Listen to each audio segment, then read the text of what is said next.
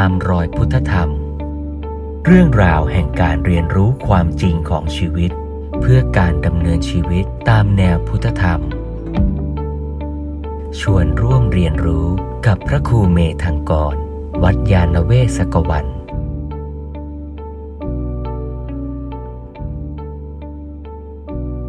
ขอเจริญพรญาติโยมที่ยังตั้งใจในการปฏิบัติต่อไปในภาคบ่ายของวันนี้ ก็ขอให้ทุกขณะในการที่เราได้ใช้ชีวิตร่วมกันอย่างน้อย ที่บ้านจิตสบายวันนี้เป็นโอกาสในการที่จะได้เจริญบุญเจริญกุศล พัฒนาชีวิต ตามการปฏิบัติ บนทางสายกลาง บนมัชฌิมาปฏิปทาอย่างที่ได้พูดคุยกันไปในภาคเช้าที่ผ่านมา แล้วก็ พื่อที่จะดำเนินชีวิตตามหลักทางสายกลางได้ เพื่อที่จะพัฒนาชีวิต ตามหลักมักมีองค์ 8 ตามหลักไตรสิกขา สิ่งสำคัญก็คือการที่เราจะมีสติรู้เนื้อรู้ตัว เป็นปัจจัยสำคัญ ที่เราต้องฝึกกันนักหนา ฝึกแล้วฝึกอีกฝึกซ้ำๆซากๆเพ ราะโดยปกติชีวิตของเรานั้น ถ้าไม่ฝึก มันไม่มีสติ เปรียบเทียบเหมือนกับระบบปฏิบัติการ ของชีวิตที่มันติดตัวเรามาตั้งแต่กำเนิด อาจจะเรียกว่าสัญชาตญาณมันเป็นระบบที่ไม่ได้ใช้สติปัญญา มันเป็นระบบกิเลส อะไรที่มันสุขสบาย ก็ยินดีพอใจ อะไรที่มันทุกข์ไม่สบาย ก็ผลักไสปฏิเสธ ซึ่งไอ้ระบบปฏิบัติการพื้นฐานอย่างนี้เนี่ย มันก็ดีระดับหนึ่ง คือพอให้เอาชีวิตรอดในเบื้องต้นได้ เป็นต้นว่าเป็นเด็กตัวเล็กๆ เกิดมายังไม่ได้เรียนรู้อะไร เอามือไปจับกาน้ำร้อนๆ ทุกข์ก็ดึงมือออก นี่แสดงว่าความทุกข์นี่มันก็ช่วยให้เอาชีวิตรอด ได้ระดับหนึ่ง พอหิวมากๆ เอาอะไรใส่ปากกินกินเข้าไป เออ มันคลายความทุกข์คลายความหิวได้ ก็รอดตาย เพราะฉะนั้นการตัดสินดำเนินชีวิตด้วยสุขทุกข์เนี่ย มันก็ดีระดับหนึ่ง แต่ว่าพอเอาเข้าจริง ๆแล้ว มันยังไม่ดีพอ เพราะอย่างที่ยกตัวอย่างว่า บางทีสิ่งที่มันให้ความสุข มันไม่ได้ดีไม่ได้เป็นประโยชน์เสมอไป อาหารที่อร่อย หวาน แต่กลับเป็นโทษต่อร่างกายก็มี ของที่บางทีไม่อร่อย แต่เป็นประโยชน์ต่อร่างกายก็มี เพราะฉะนั้น การใช้ operating system หรือระบบการในการตัดสินชีวิตด้วยระบบสุขทุกข์ ตามสัญชาตญาณเนี่ยมันจึงไม่ได้ผลดีเสมอไป เราก็เลยพยายามจะฝึกเปลี่ยนวิธีการดำเนินชีวิตจากระบบกิเลสเป็นระบบปัญญา อย่างที่ว่าไปเมื่อตอนต้นว่า เปลี่ยนจากการเอาสุขทุกข์เป็นที่ตั้ง มาเป็นการเอาประโยชน์ที่จะเกิดขึ้นกับตัวเราและสังคมรอบข้างเป็นที่ตั้ง นี่เรียกว่าการเปลี่ยนระบบการตัดสินใจ จากระบบกิเลสมาเป็นระบบปัญญา อัปเดตเฟิร์มแวร์ให้มันทันสมัยให้มันดีขึ้น แต่พอจะใช้ปัญญาเนี่ย เอาเข้าจริงมันก็ไม่ง่าย เพราะก่อนจะใช้ปัญญามันมีด่านแรกคือต้องมีสติก่อน ถ้าขาดสติจะไม่มีสิทธิ์ได้ใช้ปัญญา ยกตัวอย่างเช่นว่า มีคนมาด่าเราว่าเรา ถ้าเราขาดสติ เราจะไม่มีโอกาสใช้ปัญญาว่า ในสถานการณ์ที่เข้ามาว่าเราเนี่ย ความจริงมันคืออะไรนะ เราควรจะตอบโต้แบบไหน เราควรจะอธิบายยังไง หรือเราควรจะนิ่งไว้ ถ้าเรามีสตินะ ปัญญามันจะทำงาน มันจะเปิดโอกาสให้ปัญญาทำงาน พูดอย่างนี้ดีกว่า ส่วนปัญญาในขณะนั้นจะมีมากน้อยจะรู้ท่วนทั่วแค่ไหน ก็ขึ้นอยู่กับว่าเราศึกษา สังเกตใส่ใจ รู้ความจริงในขณะนั้นมากน้อยแค่ไหน แต่ถ้าขาดสติตั้งแต่ต้น ปัญญาหมดสิทธิ์เลย เพราะเมื่อเราขาดสติ มันจะตัดสินไปโดยออโต้ดีฟอลโดยระบบปฏิบัติการพื้นฐานคือกิเลส โดยอัตโนมัติ ยั่วปุ๊บเขามาด่าเรา ยั่วทันทีเลย โมโหทันทีเลย ชักสีหน้าทันทีเลย หรือด่ากลับไปทันทีเลย นี่เรียกว่า เราพลาดโอกาสที่จะใช้ปัญญาแล้ว เพราะฉะนั้นการฝึกสติจึงสำคัญ ที่จะทำให้เราเนี่ยรู้ตัวทันก่อน ในขณะที่ได้ยินเสียงคำด่าคำว่าร้าย เมื่อมีสติปุ๊บ เราก็จะหยุดยั้ง ให้ระบบปฏิบัติการพื้นฐานคือกิเลสทำงานอัตโนมัติไม่ได้ ทีนี้ล่ะ จะเป็นโอกาสของปัญญา พิจารณาว่าจะทำยังไงดีนะ ถ้ารู้มากรู้ท่วนทั่ว ก็จะตัดสินใจทำในสิ่งที่เกิดผลดี แท้จริงได้มากขึ้นเท่านั้นเพราะฉะนั้นจะเห็นว่ากระบวนการทำงานของสติสำคัญ แล้วสติจะเปิดโอกาสให้ปัญญาทำงาน แต่บางทีสติมีแต่ปัญญาไม่มี ก็ได้นะ ก็เป็นกุศล แต่ว่าผลลัพธ์มันจะไม่ค่อยดี คือรู้แหละว่า เออ รู้ตัวแล้วว่าโกรธแต่ว่าไม่รู้ว่าควรจะพูดกับเขายังไงดีไม่รู้จะอธิบายกับเขายังไงดีก็เลยได้แต่ยืนนิ่งๆ หายใจเข้าหายใจออก อย่าโกรธนะ อย่าโกรธนะ ก็ดีกว่าโกรธดีกว่าโมโห แต่ก็ยังไม่รู้ว่าจะสื่อสารอธิบายเขายังไง ราะฉะนั้นสติกับปัญญาก็ต้องทำงานควบคู่กัน นี่พูดถึงในชีวิตประจำวัน ยกตัวอย่าง ในการปฏิบัติเจริญวิปัสสนากรรมฐานก็อย่างนั้น เมื่อไหร่ถ้าเราขาดสติ ปัญญาไม่เกิด เราก็จะนั่งสมาธินั่นแหละ แต่นั่งแบบไม่มีสติ นั่งแบบเป็นอกุศล เช่น นั่งแล้วก็คิดไปว่า เออ นั่งนี่นะ น่าเบื่อจริง ๆเลย ไม่รู้จะนั่งไปทำไม นั่งไปด่าไปนั่งไปบ่นไปหงุดหงิดไปเรื่อยๆ นั่งก็จริง แต่อาจจะเป็นอกุศลก็ได้ นั่งแล้วก็ซึมเศร้า นั่งแล้วก็คิดว่าเดี๋ยวเมื่อไหร่จะเลิกเลิกแล้ว เดี๋ยวจะไปหาอะไรกินดีนะ ระหว่างที่คิดปรุงแต่งไปอย่างนั้นก็อาจจะเป็นอกุศลก็ได้ หรือนั่งแล้วก็ซึมเศร้าเหงาหงอย ก็เป็นทีนมิทะในบรรดานิวรณ์ทั้งหลายนะก็คือกิเลสนั่นเอง เพราะฉะนั้นในขณะใดที่เจริญสติ แล้วใจปรุงแต่งไปในทางอากุศลเมื่อนั้นไม่มีสติ แต่พอเรารู้ตัวขึ้นมาขณะหนึ่ง เราก็กลับมามีสติ อ่าอย่างเนี้ยตอนมีสติเนี่ยเป็นกุศลแหละ แต่มีกุศลยังไม่ได้แปลว่ามีปัญญา มีกุศลรู้ตัวรู้ตัวรู้ตัว แต่ไม่ได้มีปัญญาพิจารณาอะไร ก็มีสติเฉยๆ ยังไม่มีปัญญา ต่อเมื่อมีสติด้วย แล้วก็พิจารณาสภาวะธรรมที่เกิดขึ้น ณขณะปัจจุบันตามเป็นจริงด้วย ว่าโอ้ขณะนี้สุขเกิดขึ้น สบายใจลมเย็นมากระทบผิวอ่าลมเย็นพัดผ่านไปแล้วไม่รู้สึก ลมกระทบแล้ว โอ้ อยากให้ลมกระทบอีกตอนนี้รู้สึกมีจิตใจเป็นโลภะ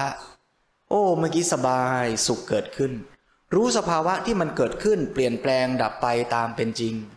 รู้ถึงขั้นว่าสภาวะต่างๆ เกิดขึ้น เพราะอาศัยเหตุปัจจัยส่งผลกัน เมื่อกี้ลมกระทบ ใจเป็นสุขจึงเกิด พอลมที่กระทบเริ่มหายไป ใจที่เป็นสุขก็คลายตัวหายไปแล้ว รับรู้ตามเป็นจริงอย่างนี้เรื่อยๆ นี่แหละคือการพัฒนาปัญญา เมื่อผู้ปฏิบัติเจริญสติ แล้วก็พัฒนาปัญญารู้ความจริงตามสภาวะที่เป็นเนืองๆซ้ำๆบ่อยๆ ตัวปัญญาที่รู้ความจริงนี่แหละ เรียกว่าวิปัสสนาญาณซึ่งจะมีกำลังแก่กล้า รู้ชัดขึ้นเรื่อยๆ ตามกำลังของการปฏิบัติของผู้ปฏิบัตินั้นๆ นี่คือแนวทางในการฝึก เล่าตัดภาพสลับไปสลับมาระหว่างการฝึกในการเจริญสติปัฏฐาน กับการฝึกในชีวิตประจำวัน ในชีวิตประจำวันก็แบบเดียวกันนี้ เราก็ต้องมีสติรู้ตัวเนืองๆนาฬิกาปลุกดังตอนเช้า ถ้าขาดสติ ปัญญาไม่มีสิทธิ์ทำงานเลยนะ โยมเคยไหม มือมันเอื้อมไปปิดโทรศัพท์ ที่ปลุกเราเนี่ยโดยอัตโนมัติ แล้วตื่นมายังไปบ่นไปว่าโทรศัพท์อีกนะทำไมแกไม่ปลุกฉัน ถ้ามันพูดได้มันก็จะบอกว่า ฉันปลุกเธอแล้ว เธอนั่นแหละ ปิดฉันเอง ไอการที่เราไปปิดมันโดยอัตโนมัติเนี่ย ส่วนใหญ่นะ กิเลสสั่ง กิเลสนี่มันเก่งนะโยม มันสั่งเราได้ มือเราเนี่ยโยมเคยเห็นมือเลื่อนไปด้วยอำนาจกิเลสไหม กิเลสนี่มันสั่งมือเราเลื่อนปื๊ดไปเลยได้นะโยมเคยเห็นกิเลสมันสั่งมือเราล้วงเอากระเป๋าตังเราขึ้นมา แล้วหยิบตังเราจ่ายให้คนอื่นไหมกิเลสมันทำได้นะ โอ้มันเก่งนะโยมนะ มันมันสั่งได้ถึงกระเป๋าตังเราเลยอะ่ะ มันสั่งเราได้หมดเลย ทั้งชีวิตเราเนี่ย ถูกกิเลสสั่งบังคับได้ แล้วคนที่ปล่อยให้มันเข้ามา อวตารสิงร่างเราเนี่ย สั่งกระเป๋าตังเราเนี่ย ก็เรานั่นแหละ เปิดช่องให้เขา ถ้าเราไม่อยากให้กิเลสมันมาอวตารสิงร่างเราต้องฝึกสติ เมื่อไหร่มีสติ คือการปิดประตูกิเลสแต่อย่างพวกเราเริ่มฝึกกันอาตมาก็เริ่มฝึก เริ่มฝึกในที่นี้เราพูดในสเกลสังสารวัตรนะโยมนะ คือในสังสารวัตรนี้เราเริ่มฝึกสติกัน เราก็เลยยังกำลังสติไม่เข้มแข็ง เราก็ปิดประตูกิเลสได้แป๊บแป๊บมีสติตอนเนี้ยก็กันกิเลสได้แป๊บหนึ่งเดี๋ยวสักพักมันมาใหม่อีกแล้ว ถ้าเราไม่ฝึกบ่อยๆ เดี๋ยวกิเลสมันก็มาอีก ก็ต้องฝึกกันไปเรื่อยๆ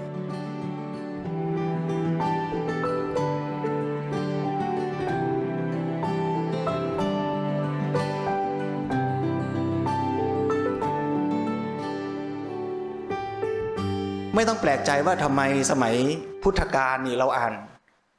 พุทธประวัติทำไมท่านฟังทำกันแป๊บ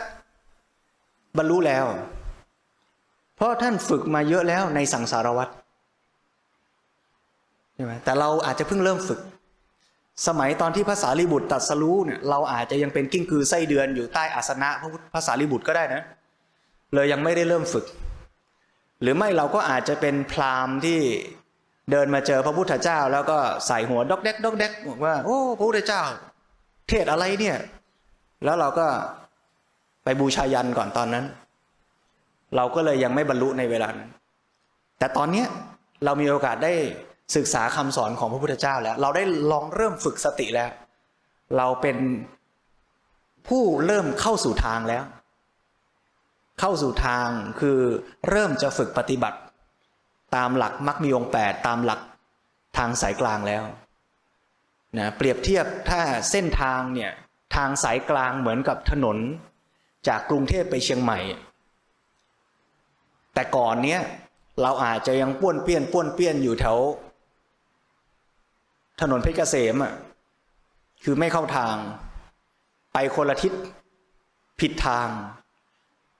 บางคนพยายามด้วยนะ พยายามเดินไป ลงใต้ เดินให้ตายก็ไม่ถึงเชียงใหม่ เพราะฉะนั้นผู้ปฏิบัติต้องสังเกต ว่าเออ รู้จักเชียงใหม่หรือเปล่าที่จะไปเนี่ย เชียงใหม่เนี่ย มันน่าจะมีสภาวะยังไง สภาวะเป้าหมายของการปฏิบัติ ยิ่งปฏิบัติไปปฏิบัติไปต้องสำรวจตัวเองได้ว่า กิเลสลดลงไหมความสงบมีมากขึ้นไหมความปิติ จิตใจที่สงบเย็นผ่องใสเบิกบาน มีเพิ่มขึ้นไหมอกุศลลดลงไหม ถ้าเราตรวจสอบได้อย่างนี้แสดงว่าเราน่าจะเดินถูกทาง เหมือนกับจะไปเชียงใหม่อะ ต้องพอรู้ว่า เออ มันน่าจะเจอภูเขานะ มันน่าจะเจอร้านขายขนมโมจิระหว่างทางอะไรเงี้ยเป็นต้น แต่ถ้าเดินไปเดินไปแล้วเริ่มเจอทะเลเดินไปเดินไป เริ่มเจอคนขายปลาหมึกข้างทาง ต้องเริ่มเอะใจแล้วนะเอ๊ไม่น่าใช่เชียงใหม่แล้วเพราะฉะนั้นผู้ปฏิบัติก็ต้องมาสังเกตตัวเองว่าระหว่างที่ปฏิบัติไปเนี่ยถูกทางหรือเปล่าถ้าปฏิบัติไปปฏิบัติปฏิบัติไปแล้วยิ่งโมโหง่าย ปฏิบัติไปแล้วยิ่งรู้สึกยกตนข่มท่านฉันเนี่ยดีคนที่ไม่มาปฏิบัติเนี่ยเลวทั้งนั้น ปฏิบัติไปเริ่มทะเลาะกับลูกหลานมากขึ้น เอ๊นี่ท่าทางจะไปผิดทางแล้วนะ เพราะฉะนั้นผู้ปฏิบัติสำรวจตัวเองสังเกตตัวเองเนืองๆอย่างนี้เนี่ยก็จะช่วยประคับประคองหนึ่งคือเข้าทางสองคือดำรง คงสภาวะของตัว ให้ดำเนินไปตามทางได้เรื่อยๆ เมื่อเดินไปตามทางเรื่อยๆ เราก็จะมีความสุข ไปโดยปริยายจากการปฏิบัติที่ก้าวหน้าไปทีละนิดทีละนิด แต่ถ้าเมื่อไรผู้ปฏิบัติไปเกิดตัณหา อยากให้ถึงเชียงใหม่เร็วๆ เมื่อนั้นก็จะกลายเป็นอกุศลในใจ จิตใจก็จะเริ่มขุ่นมัวว่า เอ๊ะทำไมปฏิบัติมาแล้วตั้งหลายปี ไม่บรรลุสักทีทำไมปฏิบัติมาตั้งหลายปีทำไมไม่เห็นความพิสดารยังไม่เห็นสภาวะอย่างนั้นอย่างนี้ ถ้าเราไปอยากได้ อยากเป็นอยากเจอ ก็จะกลายเป็นการอยากที่มาสนองตัวเอง กลายเป็นตัณหาไป แต่ถ้าเราไปตามสภาวะพิจารณาไปตามสภาวะว่าปฏิบัติไปแล้วพัฒนาตัวเองไหมกิเลสลดลงไหมสิ่งไหนเกิดขึ้นก็เรียนรู้ตามที่ปรากฏ เราก็จะเหมือนคนเดินขึ้นเขา ที่มีความสุขกับแต่ละก้าวที่เราเดินสูงขึ้นสูงขึ้นไปเรื่อย แต่ถ้าเราไปตั้งเป้าหมายว่าเมื่อไหร่จะถึงเมื่อไหร่จะถึงยอดเขา ขณะที่เดินแต่ละก้าวก็คิดแต่ว่า โอ้อีกไกลจัง โอ้อีกไกลจัง เดินไปก็กลายเป็นทุกข์เพราะฉะนั้นผู้ปฏิบัติก็ต้องสำรวจตัวเอง สังเกตตัวเอง ว่าเราสามารถที่จะพัฒนาชีวิต พัฒนา การดำเนินชีวิตของเรา ให้เป็นไปตามทาง เป็นไปตามหลักการที่ว่ามานี้ได้หรือไม่ ตัดภาพมาในภาคของการดำเนินชีวิตในชีวิตประจำวันอีกเช่นเดียวกัน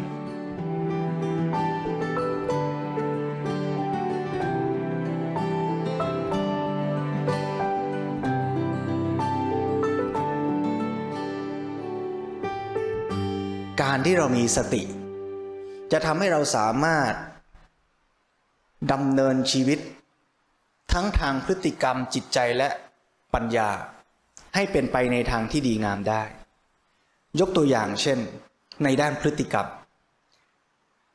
เมื่อบุคคลจะกระทำการใด ๆ ก็ตาม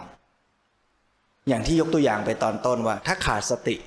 กิเลสมันก็จะสั่งการให้ดำเนินเป็นไป เมื่อจะหยิบอะไรกิน กิเลสตัณหาก็จะล่อหลอกเราว่า กินอันนี้สิ อร่อยนะ แล้วเราก็เผลอทำตาม นี่เรียกว่าขาดสติ แต่เมื่อเราขาดสติทำตามกิเลสตัณหา สิ่งที่เราได้เป็นรางวัลกลับกลายเป็นความสุข แปลกนะ คือพอทำตามตัณหาปุ๊บมันได้ความสุข เราก็เลยติดใจ แล้วถูกกิเลสตัณหาหลอก มาตลอดสังสารวัตนี้ เพราะทำตามตัณหาแล้วได้สุข อฝืนตัณหามันเลยไม่สุข จริงไหมโยม สมมุติว่ามีอาหารสองอย่างให้เลือก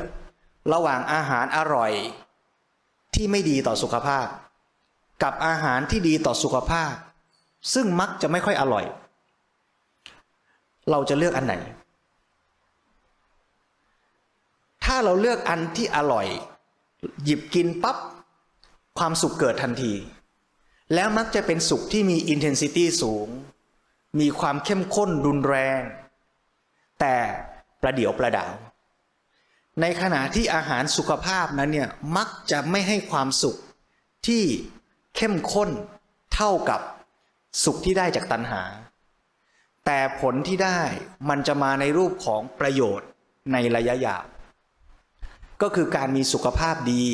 การไม่เจ็บป่วย ปัญหาของชีวิตเราก็คือ เราจะเลือกอะไร ระหว่างสุขที่เข้มข้น ระยะสั้น ประเดียวประดาว กับ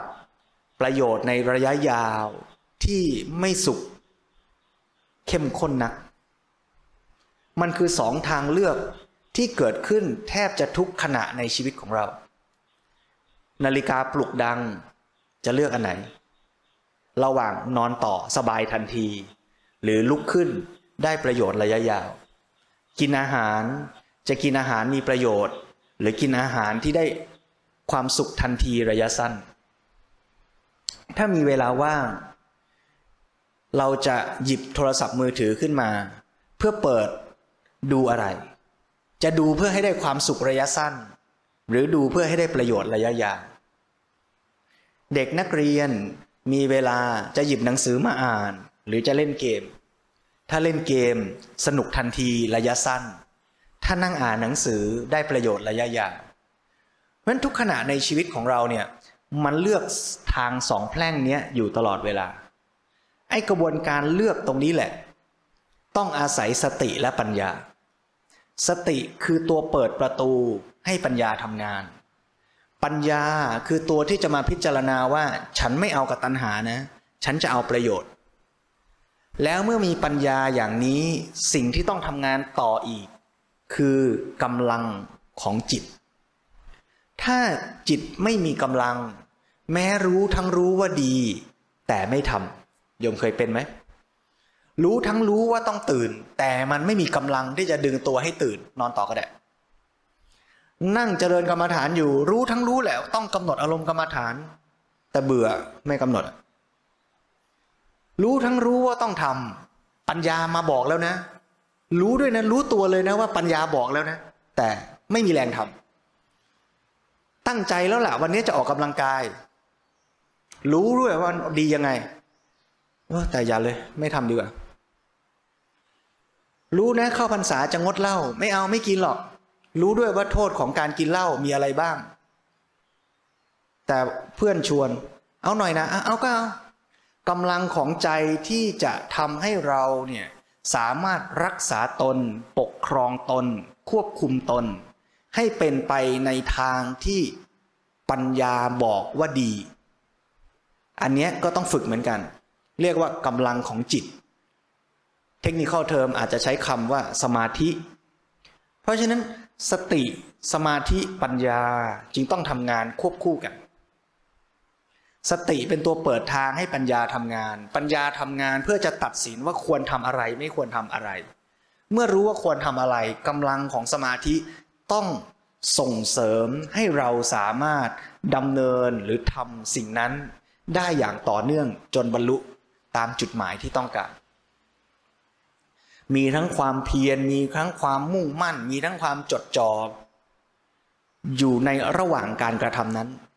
ถ้าขาดความเพียรขาดความจดจอ่อใจก็จะไม่สามารถรักษาสภาวะตามที่ปัญญาบอกว่าควรทำให้รู้ล่วงได้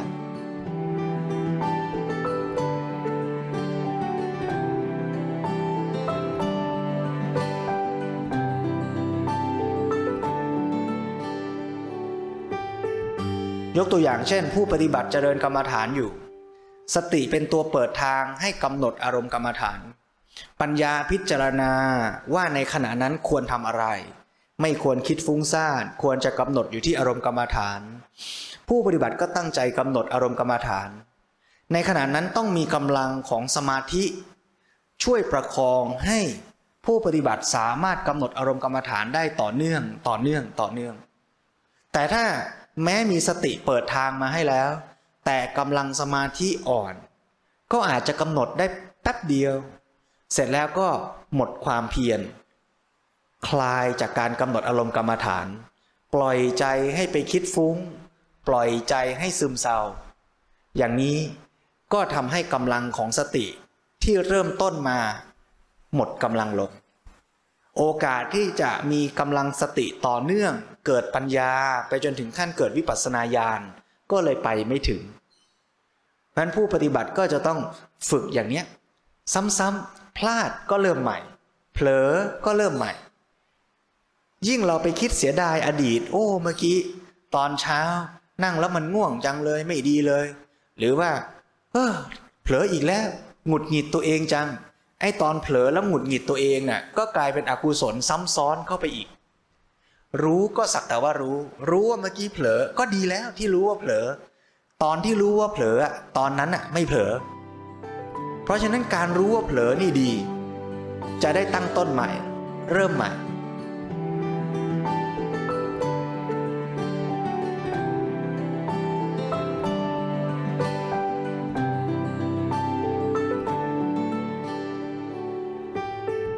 เพราะฉะนั้นก็ชวนโยมทุกท่าน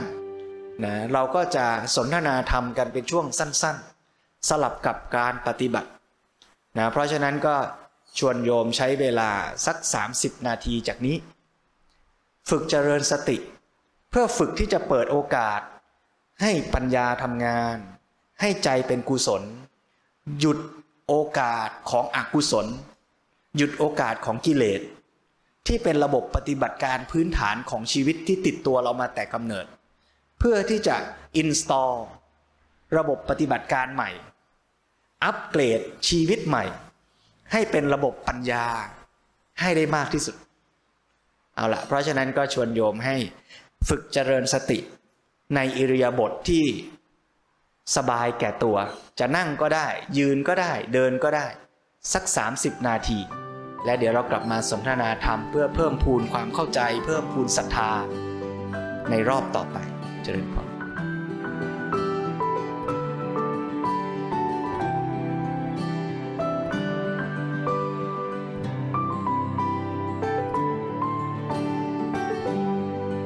ตามรอยพุทธธรรม